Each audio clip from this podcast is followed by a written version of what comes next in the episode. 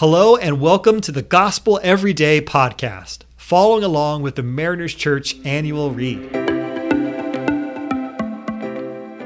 There is unlimited grace for us today, no matter what happens, because of who Jesus is and what he has done. My name is John Thomas, and I'll be your host for today. Let's read together from Proverbs 11, verse 4. Wealth is worthless in the day of wrath, but righteousness delivers from death. The pursuit of earthly riches, I really believe, is the ultimate if then game.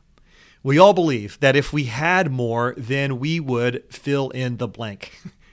if I had more, I would be happier. If I had more, I would feel more secure. If I had more, I would give more. If I had more, I would have more time.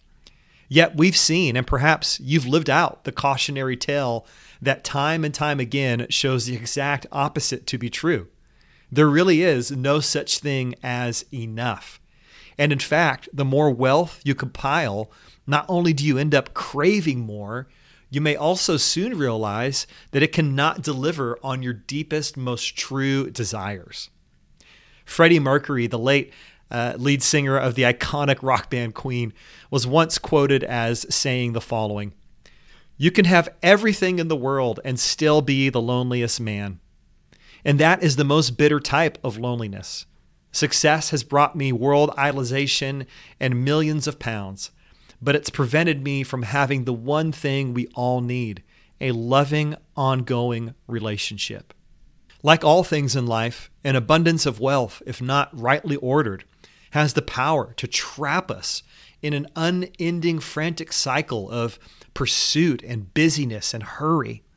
And hurriedness stands in direct opposition to a truly abundant life. And remember, that's what we're after. That's what we've been looking at all year through the Proverbs is how can we apply knowledge in the form of wisdom so that we can experience the rich, full, abundant life as Jesus has offered it.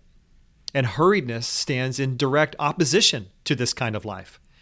Dallas Willard, one of the foremost thinkers over the last few decades on how we grow spiritually, once said this Hurry is the great enemy of spiritual life in our day. You must ruthlessly eliminate hurry from your life. As others have noted, Jesus himself, he may have been busy very often throughout his earthly ministry. He was always busy, but he was never hurried. He was always present. He was always free in the moment to see where his father was at work and to jump fully in. Uh, John Mark Comer picks up on this thought in his great book, uh, The Ruthless Elimination of Hurry, when he wrote the following Ultimately, nothing in this life apart from God can satisfy our desires. Tragically, we continue to chase after our desires ad infinitum. The result? A chronic state of restlessness, or worse, angst, anger, anxiety, disillusionment, depression, all of which lead to a life of hurry, a life of busyness, overload, shopping, materialism, careerism, a life of more, which in turn makes us even more restless. And the cycle spirals out of control. Are you feeling that now in this moment? Even as I'm reading that, does that resonate with you? Is there something in your soul that says, ah, that is so me? I feel like I'm on this hamster wheel of continual busyness and hurry and distracted and, and chasing after things that I think I need that I know internally will never satisfy me. So the problem is very easy to diagnose. Not always in ourselves, mind you. And that's the importance of community. We need others to point out what we're so often blind to. But clearly, if we're honest, we can all agree that despite our best efforts to find fulfillment in the pursuit of stuff, be it in the form of material things or in power or in wealth or in both of those together, that the solution to the problem often evades us. So, what is the way forward? Well, today's passage gives us a few insights. Let's just read it together again. It says, Wealth is worthless in the day of wrath but righteousness delivers from death. Firstly, we see that there is a day of wrath, meaning that all we can see in the here and now is not all that there is. If we live solely for the temporal, circumstantial gains of this life, then we will not only miss out on the riches of God's eternal kingdom in the age to come, which we believe, but we will also be selling ourselves short on the abundant life in this present age. That we need to have a long view of life. We need to have an eternal view of life. That there is more than what we see. That this world is not the final end. So, first, that day is coming. And we need to be aware of that. We need to be sober about that. Secondly, there is a way to be saved from the wrath of that day. And guess what? It has absolutely nothing to do with how much riches you can obtain while on earth. In fact, it tells us that our wealth is worthless on that day. In Luke uh, chapter 16, verses 19 to 31, uh, Jesus relates a story about a rich man who wore expensive clothes and ate plenty of luxurious food every day. But when he died, he went to a place of torment, and his fate was sealed, and the money he earned in life was absolutely useless. The wrath of God had come upon him.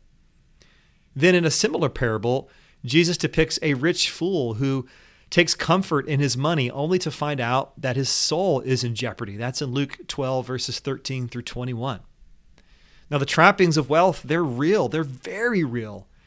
We live in a society and a culture and a place where we are bombarded daily with countless images, this if then promise, inviting us to frantically spend our life on the pursuit of things that will ultimately not only fail to satisfy, satisfy us, but will draw us further and further away from a secure life of the righteousness of God's kingdom. And so we are wise when we take an honest inventory of these things. And as I close today, I want to just give you just a few prompts, a few questions that can help you unpack just honestly where you're at uh, in this journey of generosity and stewardship. First, where have I allowed my relationship with wealth to become too high a priority? Consider that in your own life. What lie have I believed about myself and about wealth that is driving my unhealthy pursuit?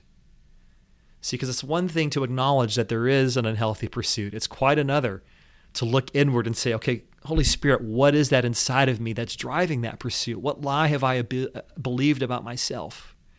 Show me what that is. Thirdly, how has that unhealthy pursuit caused damage in my relationships with God and with others? This is the ultimate, how's that working out for you question.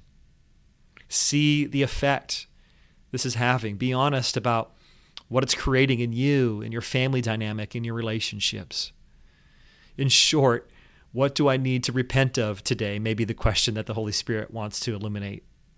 And what would it look like for me to take that unhealthy pursuit and focus it on the things that are of eternal value in God's kingdom?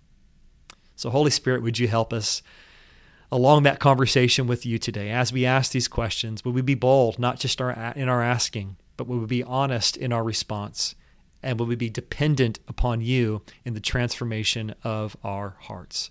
This is our prayer today. In your name, amen. Thanks so much for allowing us to be a part of your day. Please be sure to subscribe and share. You can tune in tomorrow for fresh new content. And remember, no matter what happens, there is unlimited grace for us today because of who Jesus is and what he has done. For questions about service times and more, you can access all information about Mariners Church by downloading the Mariners app at your favorite app store, visiting the website at marinerschurch.org, or by finding us on Instagram, Instagram handle Mariners Church. Till next time, have a great day.